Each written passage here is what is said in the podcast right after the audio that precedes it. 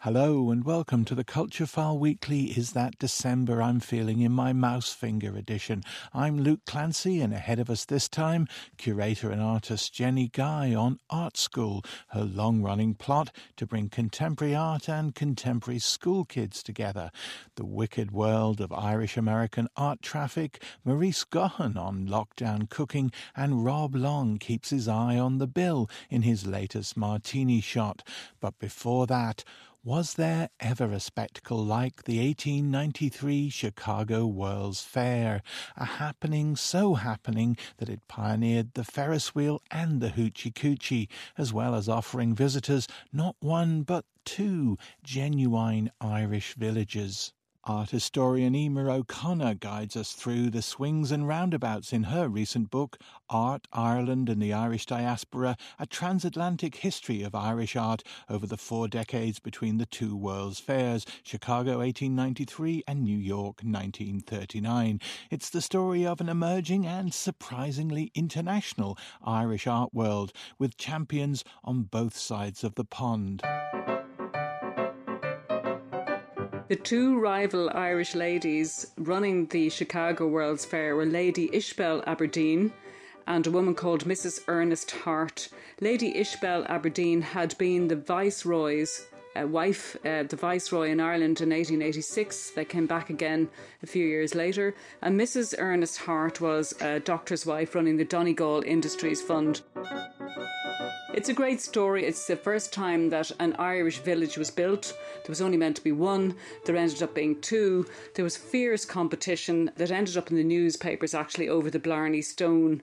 But the real thing was the representation of Ireland and the real Irish people who were brought in to make lace and make butter and uh, essentially run the villages. It was very important representation of Ireland to the expat community in Chicago at the time in Lady Ishbel's Aberdeen's village, they had a mock up of the Blarney Stone and they were selling it as the Blarney Stone. And of course, there was a lot of rivalry between the two women. So she went to Colonel Colthurst, who owned the Blarney Stone, who wrote a letter to say that is not the real Blarney Stone in the village, and of course that ended up all over the newspapers. It was all um, it was all a bit of a laugh, really. But at the end of the day, they both did their job, and in fact, Lady Aberdeen's actions in Ireland brought an awful lot of money into Irish cottage industries. It was very good for women, in fact. It really brought a lot of money in for the lace making industry, for instance.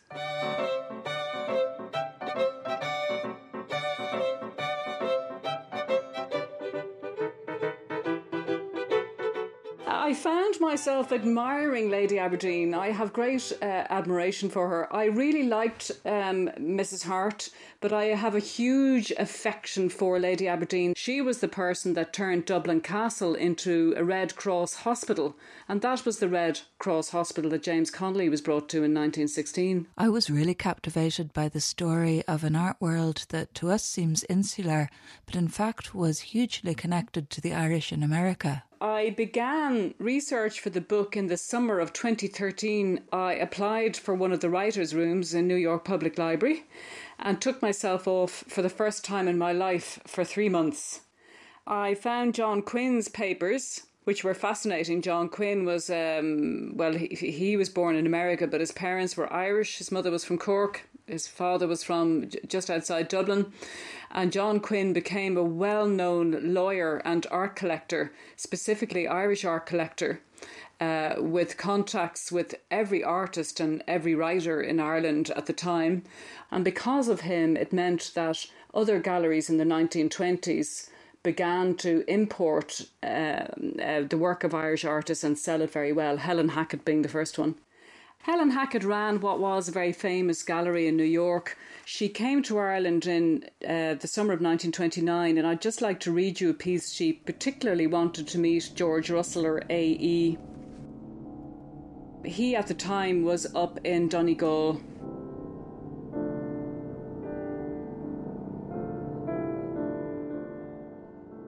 It wasn't easy. After several hours, we discovered him, care of Mrs. Law, Marble Hill, remote and far from the world.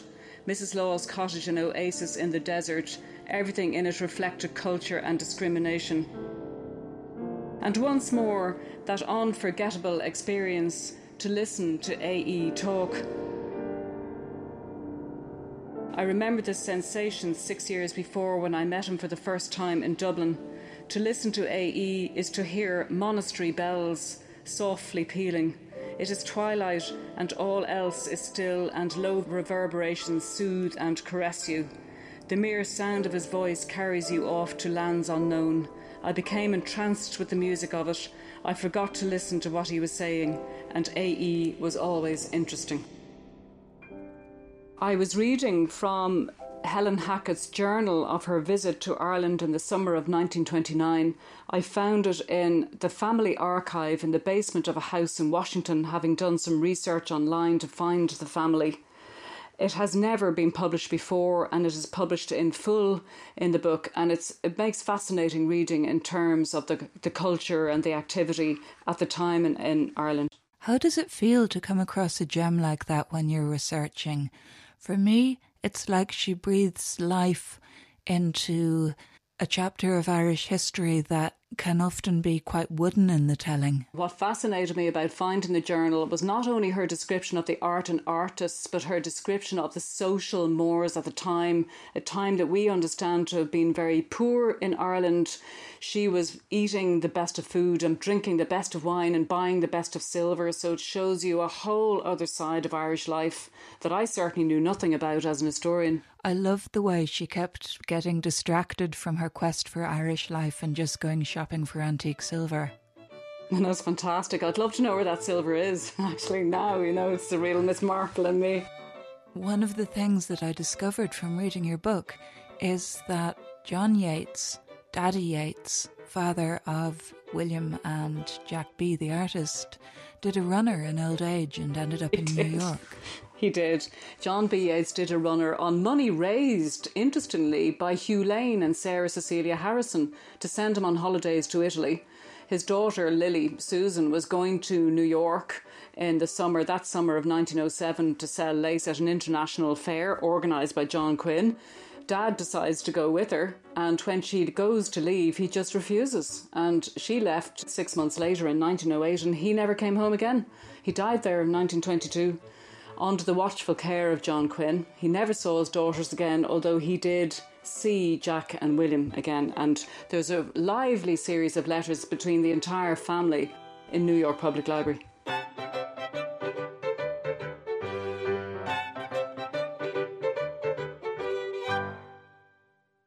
O'Connor there talking with Eleanor Flegg, and the music you heard comes from the 2018 album Souvenir Music from the World's Columbian Exposition of 1893 and was revived from the sheet music sold at the Chicago World's Fair of 1893 by composer and musicologist Dan Meyer of Lake Forest College. And there was a lick of Debussy in there too. Art, Ireland and the Irish Diaspora, Chicago, Dublin, New York, 1893 to 1939, Culture Connections, and Controversies by Eimear O'Connor is published by Irish Academic Press.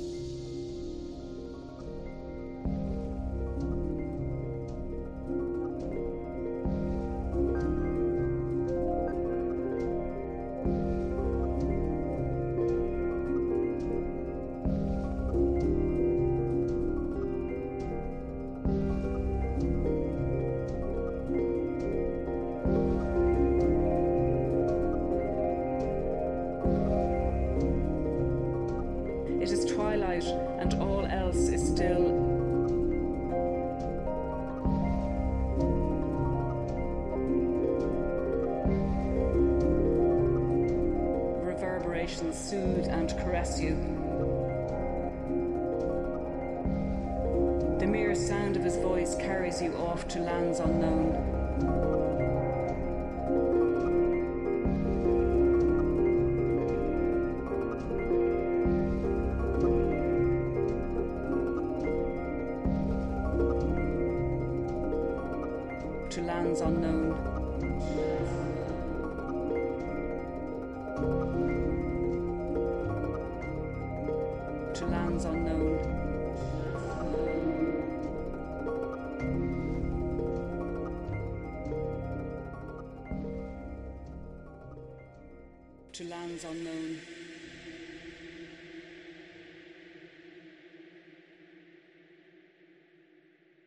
Now, a lockdown chowdown next with writer and comedian Marise Gaughan, whose latest lockdown, this time in Spain, has led her to think again about the real meaning of unnecessary kitchen devices. I spent my first lockdown on a farm in Kilkenny, and I'm spending my second one in the south of Spain. I think it's good to experience different lockdowns. It's the new doing a semester abroad during college. Oh, they don't even care about toilet paper during a Spanish lockdown. All nod, all cultured. They have bidets. I've been cooking a lot during the second lockdown because Spanish have high quality ingredients. And that's not being shady, so do we, just different things. We do meat and butter really well. It's our thing.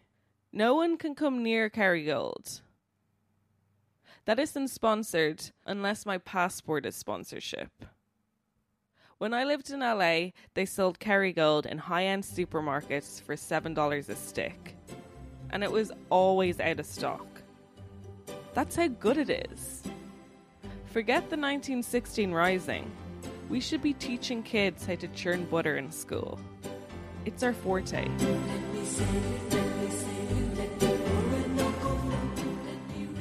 I'm all about the basics in cooking. And that's what someone says who doesn't really know how to cook. I'm into simple cooking, I say, because I can't pronounce foie gras and I don't have the wrists for a roux. Eggs. I can do eggs. Soft boiled, but not all the time. Sometimes I scramble or fry. I will die in a sword for eggs. They're cheap and easy and so tasty. I don't know any other ingredient that does so much with so little. Eggs are universal. During the Treaty of Versailles, if someone served a quiche, I'm sure we could have prevented World War II. Because I'm now Rachel Allen, complete with that weird accent that soothes and annoys you in equal measures, I now love researching cooking gadgets. Things that make cooking easier and better. What's the difference in a frying pan or a wok? Not a lot, but also a lot. A pot and a Dutch oven? Similarly, nothing, but also everything. I browse cooking gadgets on the internet for hours, discovering how outdated I am for cutting an apple with just a knife, like a savage. Why spend five minutes dehusking your corn when you could buy a utensil that does it for you in four? It's really opened my eyes. My next purchase is going to be a rice cooker. Did you know Asians don't cook rice with a pod like us idiots? They use a machine designated to cook rice. Asians have the best rice dishes. They know what they're doing. Here we are stressing about the water, opening the lid and closing it, draining liquid away when it's too soggy. We thought we were smart with rice in a bag. And Asian people laughed because they had so much time on their hands because their rice was being cooked for them. I know the secret now, and it's a rice cooker. Cooking gadgets aren't new, of course. When I was growing up, the gadget that changed life as we knew it was the George Foreman. Hi, I'm George Foreman, and this is my lean, mean, fat reducing grilling machine. That turned the landscape of Irish cooking on its side. It became a portrait of Irish cooking. Lean, mean, fat grilling machine. I'm so proud of it, I put my name on it. I didn't know who George Foreman was when I saw the ad, but I knew from his tone that his name meant something, and he was putting it on that grill. Every Irish family bought a George Foreman. We grilled chicken on it, and then didn't continue to grill chicken on it because it was too dry. One time I tried to put a sliced courgette on it, and it burned, but I felt alive trying something. The George Foreman was like the Sunny D of the gadget world. It came in from America, and we bowed to it, and for a brief few months we were in love until some mothers told other mothers how bad it was, and we all panicked and threw everything out. Still, sometimes I'll see a George Foreman that slipped through, one out there in the wild, and I'll slap a sausage on it. Sausages always worked. Sausages aren't as universal as eggs, but when you put the two together, I think you create a vaccine.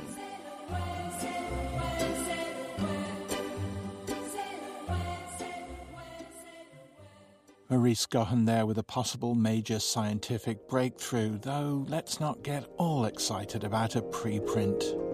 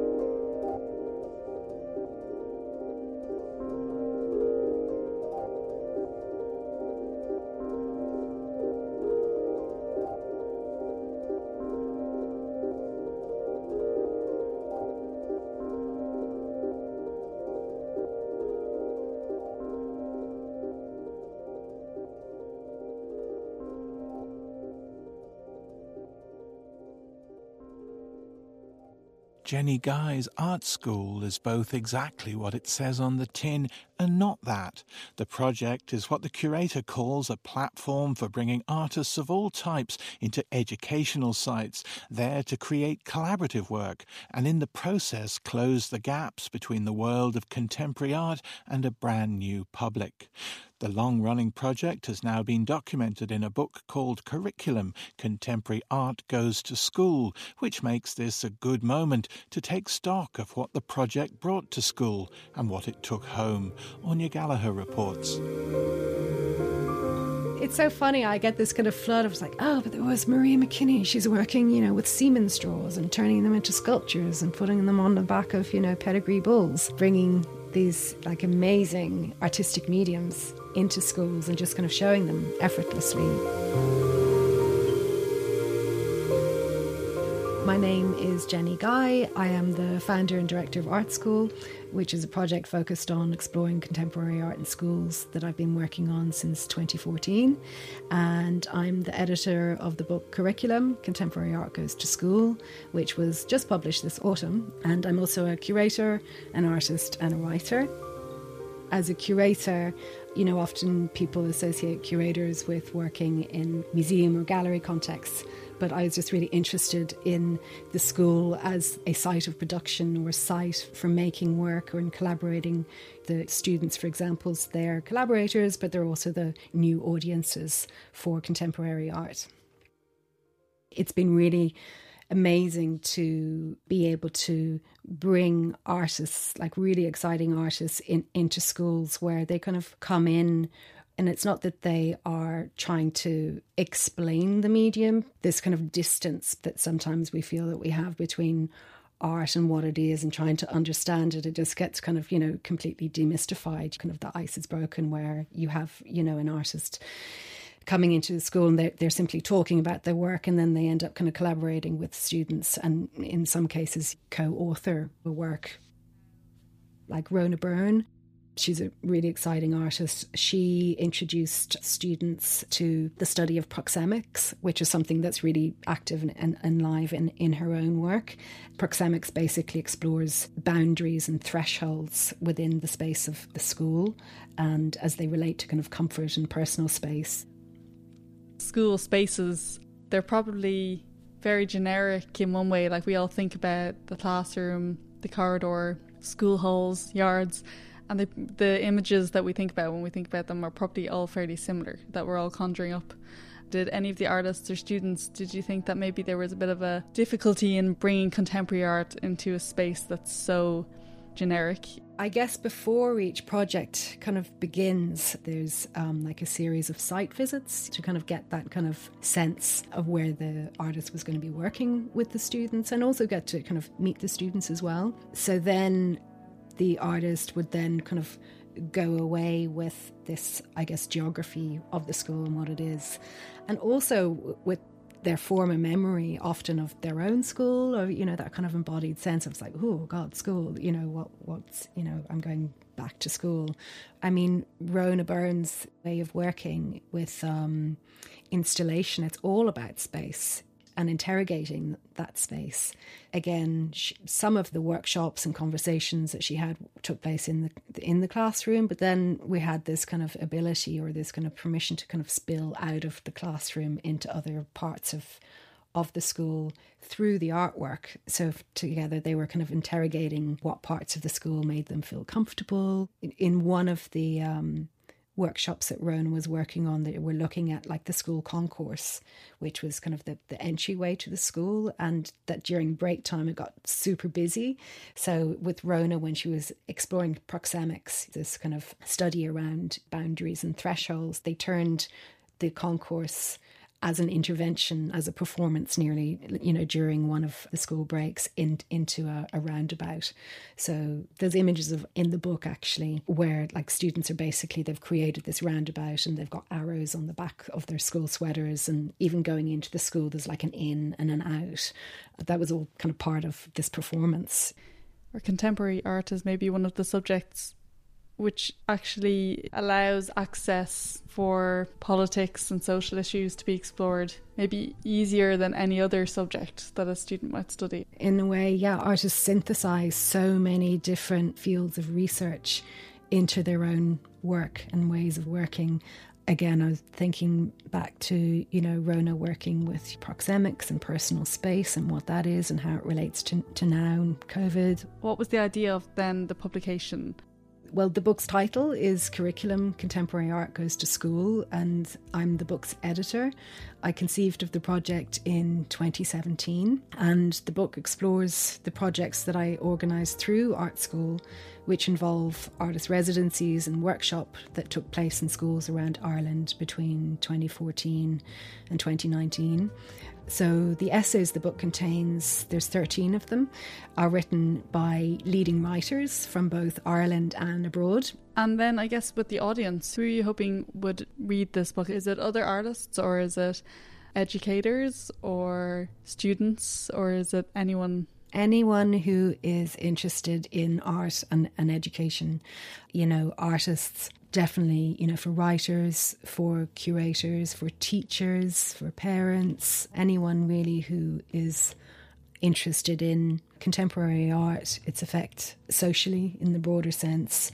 But it's also a very front facing, kind of hopeful book, and that here are these artists going into schools, working with these, you know, younger generations, and, and so they're getting this glimpse into the kind of critical thinking and way of making art. And i think that's just really amazing way to kind of face the future where you know these younger audiences are getting access to an understanding of our country's really exciting artists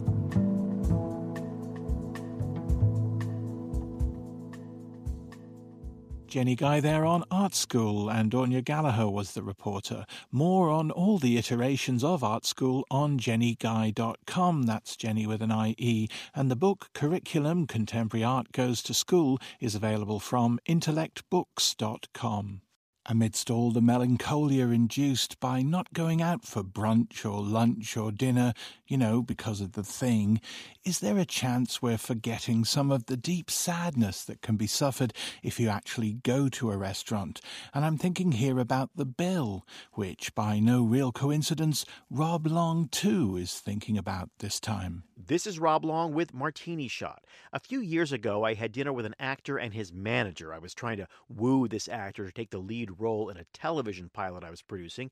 A pilot is what we call the first or test episode. If the pilot looks good, then the network will order more. And one way to get the pilot to look good is you cast a star in it.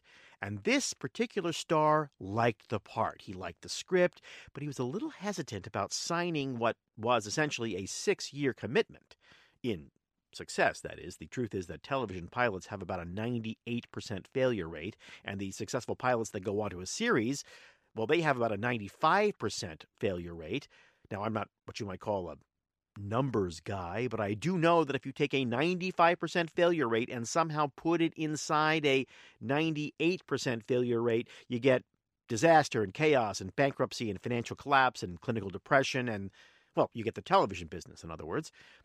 But that's not a terribly inspiring pitch to an actor contemplating doing a television series. Hey, look, this thing isn't going to go. Just do the pilot and move on. People like uplifting messages. And also, you know, his manager was really pushing him to do this. He really wanted his client to do this pilot, not only because it was a great piece of writing and because of the sterling reputation of the writer and the creator, me, but because there's a little thing called the producer's fee, which a lot of managers get for delivering their client to a project. Plus, they get a cut of the client's fee, plus a percentage of the eventual profit of a hit TV show. Well, well, they ask for that. They don't always get it. But in fact, you can see the whole reason for the dinner in the first place was because his manager had set it up. His manager had insisted. He set up the dinner. He made the reservation. He ordered the expensive wine. He took charge. He was doing his part to make this happen. So, pretty much everybody at the table was pushing the actor to say yes, especially the actor's representative. Now, just to be clear, it was an expensive restaurant. I mean, we ate well. We drank good wine. We wined and dined and wooed and schmoozed, and the actor at the end said he'd think about it. Now, he left before the rest of us, something about a wife and kids and obligations, and so I lingered for a few moments with his manager, which is when the check for the expensive dinner that the manager had arranged and organized and insisted upon arrived. We have got to get him to do this, the manager said to me plaintively. The check just sat there. Let me repeat this was a dinner set up, instigated, arranged, and de facto demanded by the manager. It is such a great part for him, the manager said again, and the check just sat there, but somehow louder. I ignored it. He says he wants to do independent films, but there are no independent films that are calling. The check started screaming, actually, and he ignored that. I just, you know, I just, I don't know. I thought the dinner and a nice bottle of wine, at which point the check started to dance around the table, and we both ignored that. You know what I'm going to do? The manager said. I'm going to talk to him right now. And the manager jumped out of his seat and raced out of the restaurant where the actor was waiting for his parking valet to bring the car around. I could see them through the window, talking and talking and nodding and then the actor's car pulled up, and then they hugged goodbye, and then the actor drove off, and then the manager's car pulled up, and then the manager drove off. So the check and I were left alone at the table, and the check, if it's possible, was laughing at me. And that's it for this week. Next week, we will remember the best party ever. For Martini Shot, this is Rob Long. And Rob brings to an end this edition of the Culture File Weekly. We'll be back with more performative accounting next Saturday tea time. Till then, bye now.